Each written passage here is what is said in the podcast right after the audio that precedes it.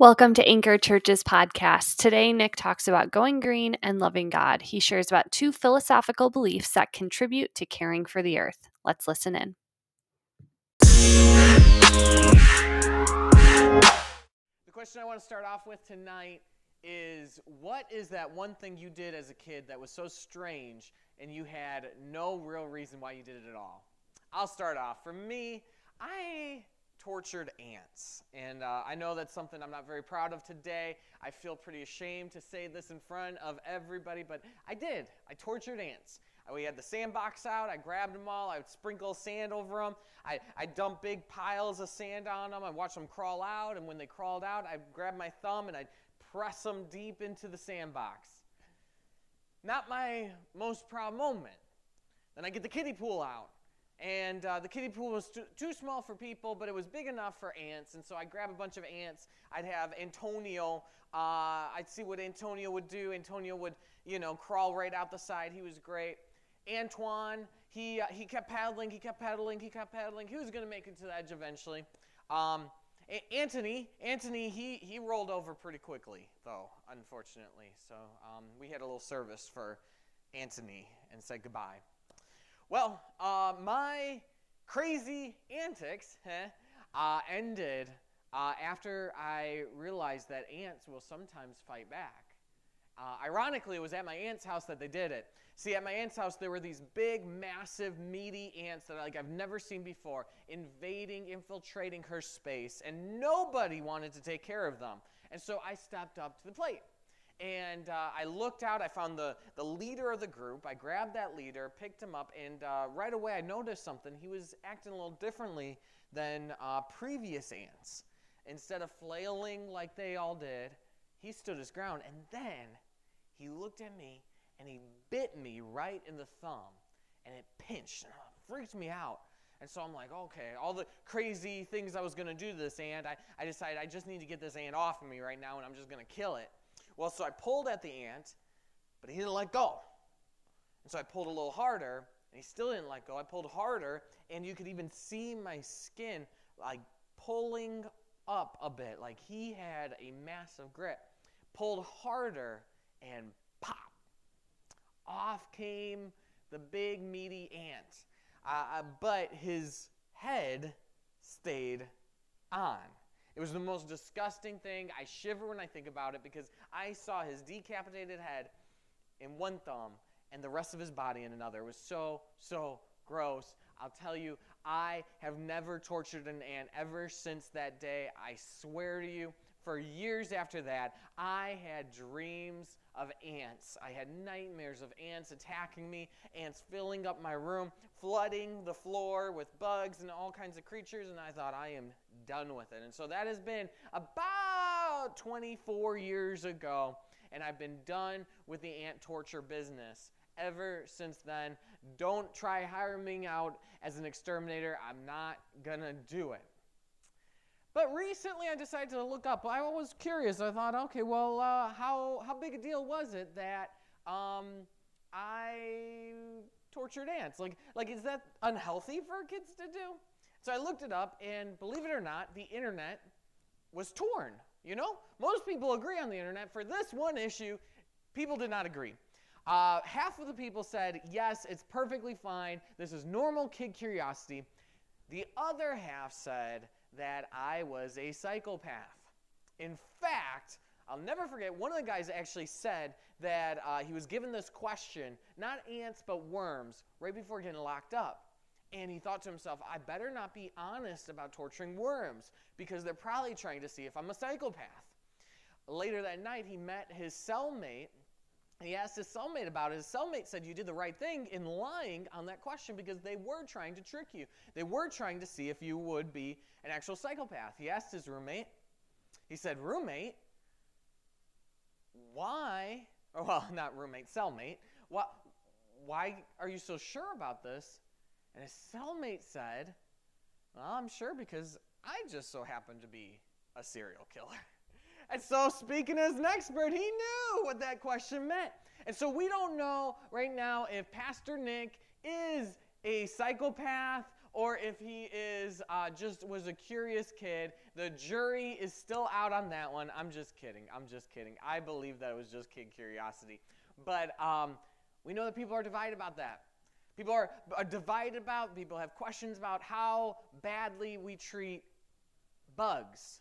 But we also are divided about how we treat turtles and how we treat squirrels and how we treat chipmunks and alligators and whales and the sea and the ocean line and, and, and the ozone and on and on and on it goes. People are pretty divided, people are opinionated. There are so many questions, there's so much confusion, there's so much being said about anything environmentalism. In fact, even when we were posting about our service and we put up going green and loving God, you wouldn't believe all the comments and all the opinions that people said about going green and loving God.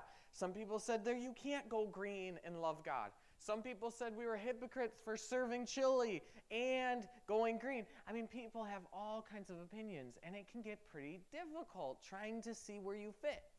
I don't know where you're at. Maybe for you, you sit in the camp where you, um, maybe you're pretty skeptical about it all. Maybe to you, recycling is a little bit of a joke. You see that there's two places you can put your trash at Starbucks, but at the bottom, you notice that both those places go to the same trash can. And you wonder, is recycling even real? Maybe for you, you're skeptic, and, and, and do you think that uh, climate change and global warming is just a scare tactic? Maybe, maybe that's not you. Maybe you're not that cynical. But for you, going green and feeling guilty go hand in hand. Maybe for you, you are always feeling bad. You never feel like you've done enough and you're always wondering what people are thinking of you and how you're being judged for not putting your trash in the right place or maybe maybe you just feel bad you're like I can't afford to eat organic is that okay that I don't eat organic and and you put all this pressure on yourself maybe maybe you're different maybe you don't feel guilty maybe you feel frustrated and you think about all the greedy corporations who are trying to make an extra buck at the expense of our planet at the expense of our future generations. And you think that is some of the worst evil imaginable. And you think that needs to change. And you feel like you're, you're chicken little screaming, the sky is falling, the sky is falling, and nobody is listening to you because you see the dangers ahead with global warming and, and, and the pollution that we're dealing with. You know, we could be so divided. We could be so torn over these questions. I, I know for me, internally, I'm pretty torn because I grew up at school when I was told that uh, the recycling is a good thing and we have to care for the planet. But at church, at church, it was a different story. At church, I had this subtle message that if you're going to be a good Christian, then you're not going to care about the environment that much.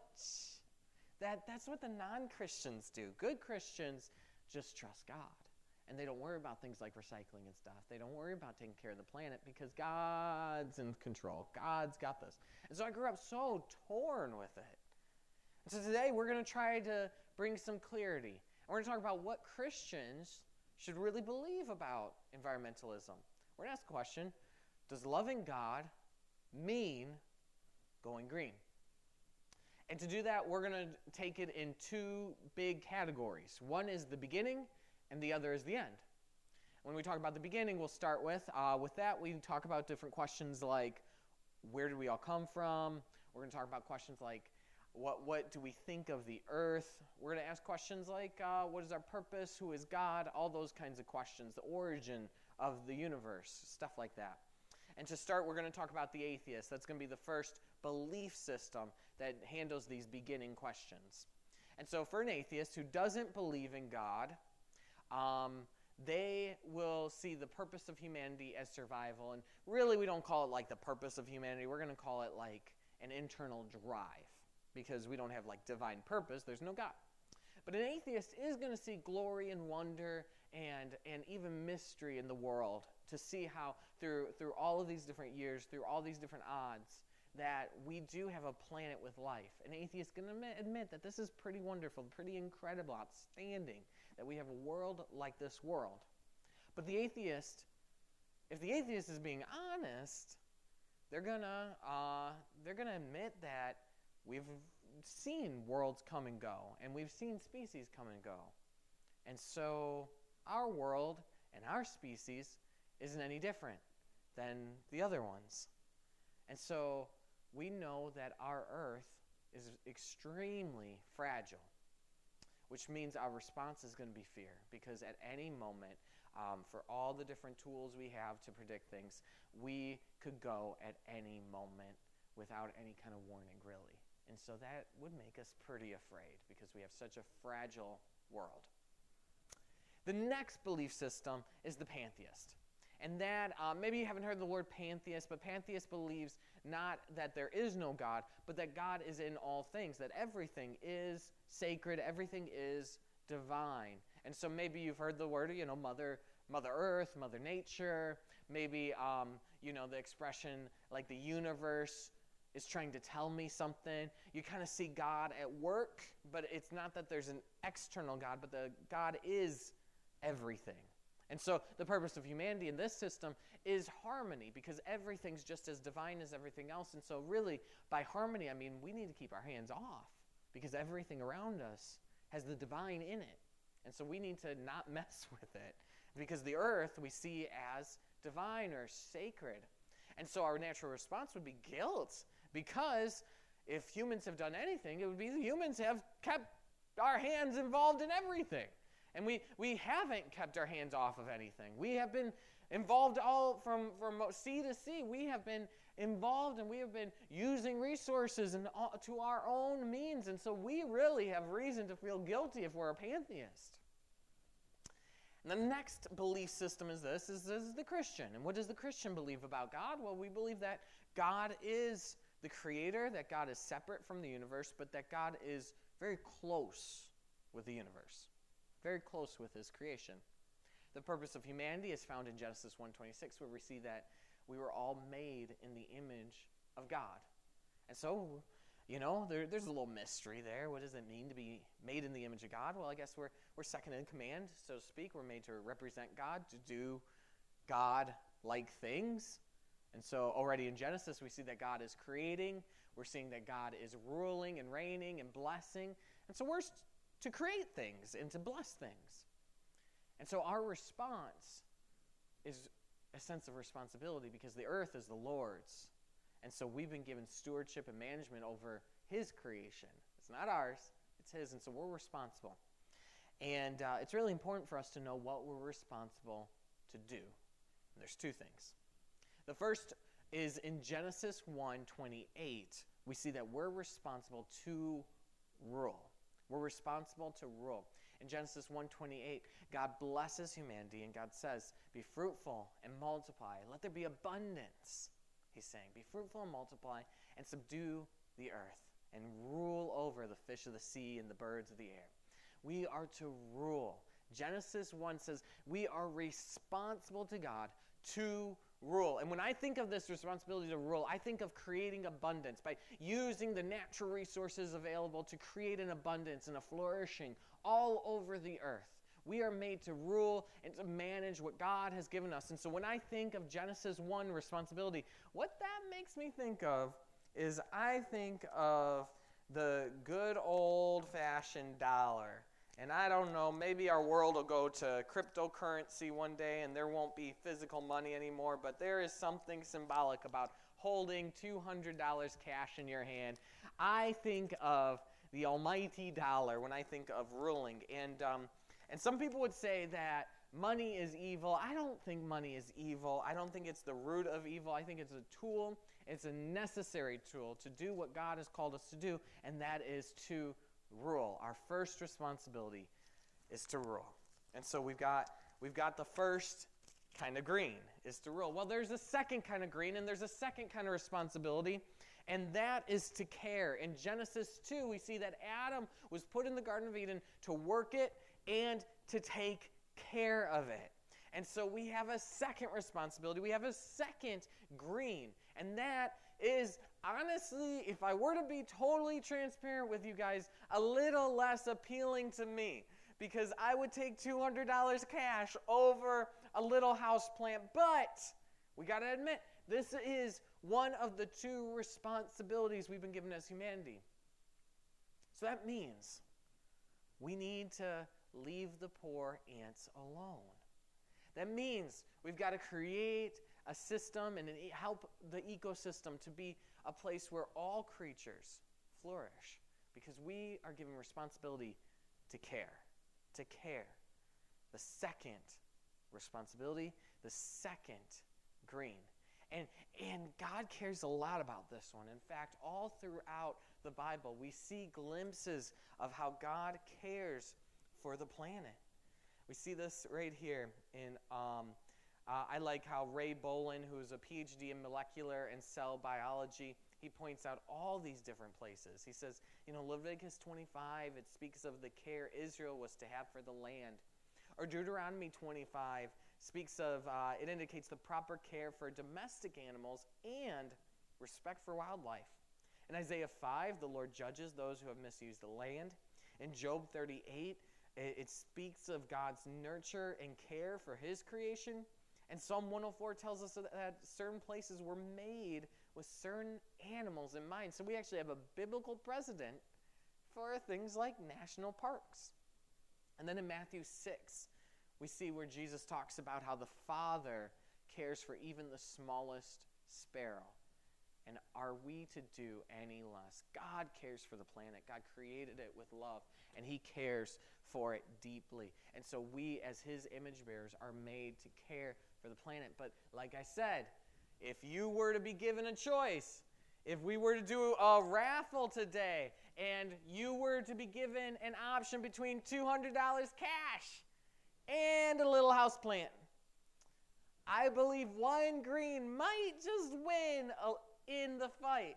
I believe one green might just get a little more attraction from us. You see, the problem is some Christians are reading Genesis 1 and they see our responsibility to rule, but they don't read Genesis 2 and see our responsibility to care. The problem is, to rule is a little more appealing, it's a little more fun, it's a little more attractive than to care. But we were created for both. We were created for both. I think of my, my game as a kid, this computer game, Roller Coaster Tycoon, when you can design your own theme park. And the objective of the game was to make money. And so the very first thing that I would do when I was playing Roller Coaster Tycoon is I would demolish all the trees because they were just in the way of making money. And so when it comes to a competition between the economy and the ecosystem, one tends to get the advantage over the other. We learn it as kids, just good, pure capitalism, right? But that isn't the way we were made. So we need to recognize and we need to work even harder to elevate this green over above this green because when paper, uh, when it's green versus green, then paper beats plant every time, unfortunately. And so from the beginning, we were made to rule, we were made to make green, and we were made to care. We were made to go green. Now let's talk about the end. And the question with the end is to ask, how is it all going to end? How, how is the world going to end? Is it going to end in a ball of fire? Because that's what I was raised believing was that the world was going to collapse in on itself or, or, or God was just going to hurl fire at the earth. Maybe as a scientist, you may see that the, the sun's going to expand to such a spot that it's going to engulf all kinds of planets, including the earth, and it's all going away. And there will be no traces of it any longer. And now that's why we got to work at colonizing Mars right now because the earth has got a time limit. Is that really, though, what the Bible says. I mean, that's what I always grew up believing. I mean, didn't you grow up believing, for those of you who grew up in a church, that, that, that when you die, you go to heaven? But what if that's wrong? Here's the thing is if you believe that when you die, you go to heaven and the earth is abandoned, then you're not going to take very good care of the earth. N.T. Wright talks about wallpaper. He says if you're if you know that your house is going to be demolished the next day, you're not going to put wallpaper on the walls. It just makes sense. It's, it's kind of wasting your time. But what if, what if we've been wrong this whole time? What if the Bible paints a picture not of us abandoning earth to go to heaven, but a picture where heaven is coming down to earth? Where the picture starts in the Garden of Eden, where there's an overlap between heaven and earth. And because of sin and because of the wrong we've done and us choosing our own way over God's way, that, that, that overlap has been separated. And then there's two worlds there's the world of earth and the humanity and the world of heaven and God. And, and what if God's not in the business of plucking us out of one world and placing us into another? What if He's in the business of bringing the two worlds back together again? You know, it makes you kind of rethink some things. Like in the Lord's Prayer, when, when Jesus says to pray in Matthew 6, May your will be done, your kingdom come on earth as it is in heaven. Or in Isaiah 66 or Revelation 21, where we hear these traces that God is creating a new heaven and a new earth. What if they aren't just two separate things? What if the new heaven and the new earth are meant to be one thing? totally overlapping one another. Wouldn't that make you think of environmentalism a little differently? I think it really should. In fact, we have this entire chapter in 1 Corinthians 15 that talks about the resurrection and how Jesus rising from the dead is what Christianity hinges on. And if Jesus rises from the dead and he has a resurrection, then we're going to have a resurrection. So many Christians, we see the word resurrection, we just think giving uh, maybe spiritual new life. But to the ancient thinker and to, to Paul, when he uses the word resurrection, it's very specific. It is a bodily resurrection. Jesus didn't just rise from the dead in his spirit, he didn't turn into a ghost. His body itself was brought back to life. And here's why that's important is because this whole theology of resurrection means that there will be traces of the old in the next age. What this means is that what you do today will carry on in some way tomorrow. When Jesus rose from the dead, he was given a new body and it was transformed, and he could do things like walk through walls, things he couldn't do before. But he also had the same scars he had from the past. It carried over. What if what if us Christians saying that when we die we go to heaven, there's no continuation? What if we're being like Walter White in Breaking Bad? Spoiler alert if you haven't seen and you still want to, you've had enough time by this point. In Breaking Bad, here's the synopsis is we've got a man who hates his life. He's an overqualified high school chemistry teacher. Hates his life and he finds out that it's going to end soon. He finds out he's got cancer and he's going to die very, very, very soon. And so his priorities shift. He no longer cares about doing the right thing. Now, what he cares about is leaving enough money for his wife and kid. And so he does whatever it takes to leave them with enough money to live on. And so, as an overqualified chemistry high school teacher, he does what he does best he cooks the best meth in New Mexico. And, and he makes tons and tons of money selling his soul. But he knows he's going to die, so what's his soul worth? The catch was that he wasn't actually going to die. He ends up getting better. See, see, what if us Christians are selling our souls, so to speak? What if, what if us not caring about the earth is actually a huge mistake?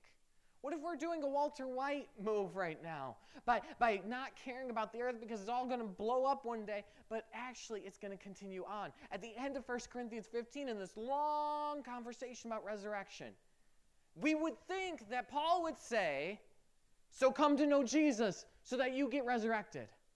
Because nothing else really matters, right? That's not what he says. At the end of this long chapter, what he says is in 1 Corinthians 15 58, he says, your labor is not in vain.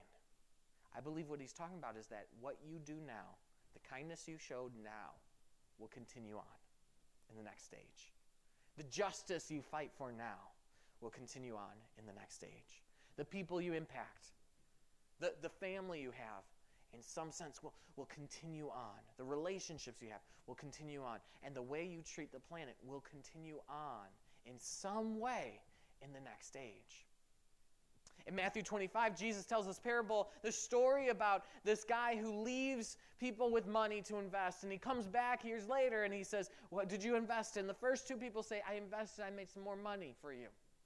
The third guy says, Nah, I played it safe. Well, he punishes the third guy, but he rewards the second or the first two. And this becomes a picture of Jesus entrusting us with something and Jesus coming back. And Ray Bohlin asked the question when Christ returns to see the earth corroded and gross and ugly, how much will you and I be held responsible for how we treated the planet? So, as Christians, shouldn't we care more about the earth than anyone else? As Christians, we have two big reasons to, right? The beginning and the end. From the beginning, we're made to rule and to care. In the end, we will see what we've done endure on because our labor is not in vain. And so, should we care that three species a day are becoming extinct? Should, should we care that, that the world's largest produce providers are using extraordinary amounts of chemicals? Should we care that human garbage is being spread across the oceans? Should we care about little Ella, who for three years of her life fought for her life? Many believe that because of air pollution, her lungs were weakened. And after three years of fighting, she lost the battle. And she lost her life at the age of nine. Should we care that little Ella never got the chance to graduate high school, never got the chance to, to go to college, never got the chance to start a career, to get married, to have a family? None of that was available to her. Should we care? Should we at least ask the question could her death have been prevented? I think we should. And I think we could do a little better. We don't need to feel huge weight of guilt necessarily because not any one particular person contributed to this. We don't need to be afraid as if, you know, we never know what's going to happen and at any moment we could all die. We don't need to be afraid, but we need to feel responsible to do something. We need to feel hopeful that what we do will not be in vain. And so we're going to take steps. We're going to start where we're at and we're going to learn and we're going to grow and we're going to take one step at a time. We're going to listen to the experts. We're going to learn to recycle and reuse. We're going to we're going to plant a tree. We're going to see how we can consume a little less. We're going to uh, we're going to go out and do some spring cleaning. We're going to take these little steps because we know that we have been given a God given responsibility. And when Christ returns, we, we will have no reason to be ashamed because we know that what we do now affects the age to come. And we know that our labor is not in vain. Thank you for listening to Anchor Church's podcast. Every month, we upload new episodes to help you grow in your faith and your relationship with God. If you'd like to get involved further or give into the mission of Anchor, please check out anchorchurchil.com. We'll see you next time.